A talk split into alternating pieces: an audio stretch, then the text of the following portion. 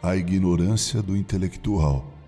Mais precisamente no mês de novembro de 2021, eu assisti um vídeo que, creio eu, você possa ainda encontrar no YouTube.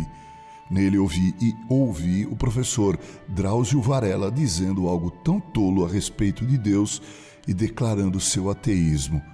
Pus-me a pensar que foi esse mesmo Senhor que apareceu logo no começo da pandemia do Covid-19 no ano de 2020, dizendo também algumas coisas sem nexo e que se provaram totalmente fora de propósito.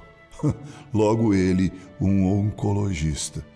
Depois, ainda se tratando da mesma pessoa, Lembrei-me da entrevista que ele fez com um preso por ter violentado e matado um menino de nove anos e da forma adocicada com que a entrevista aconteceu. Depois ele teve que vir ao público e pedir desculpas, se retratar.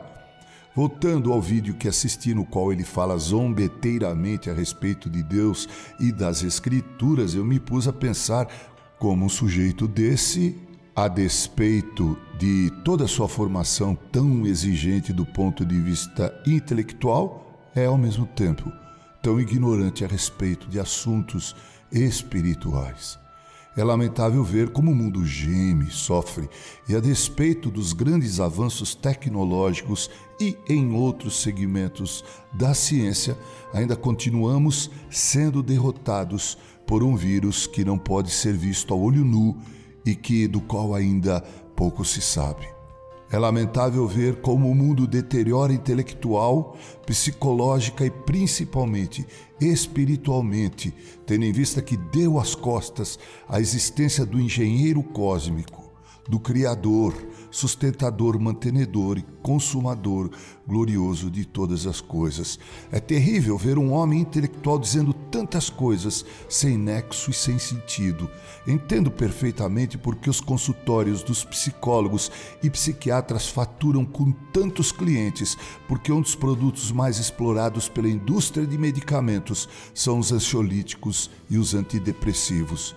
Então me lembro do que disse o salmista no Salmo 2, versículo 1 a 3. Porque se enfurecem os gentios e os povos imaginam coisas vãs?